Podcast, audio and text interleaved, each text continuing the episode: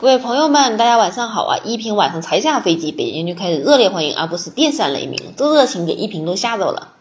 今天一平语音的推送有点晚，因为一平背后的男人偶感风寒不舒服，一平下了飞机就急匆匆的到公司接了手，希望他可以早点好起来呀。今天各大科技媒体的头条都是习大大对米国进行了国事访问，马云等十五名中国企业代表随行出。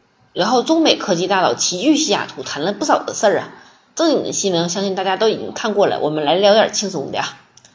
今天，习大大跟中美企业家的合影刷爆了一屏的朋友圈。有好心人把合影中所有大佬公司的市值加在一起，据说有三十万亿。我勒个乖乖，这得多少个零啊！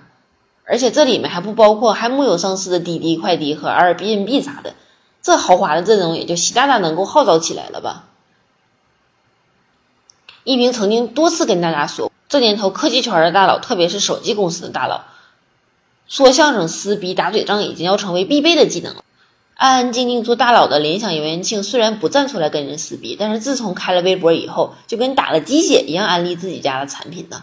这不，这次跟习大大出行米国，杨元庆保持着一天发十几条微博的节奏啊，各种合影、发言、感悟，自己产品的广告也要夹带着发两条。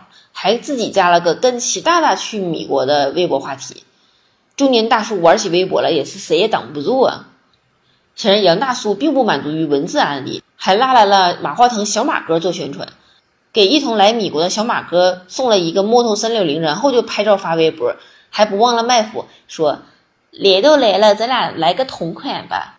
接着不到四小时，就把俩人手拿摩托三六零的合影做了大幅海报，还附上了购买链接，直接说这是小马哥同款了。一平也是醉了，一个摩托三六零就被代言了的小马哥，哭瞎在西雅图卫生间呢。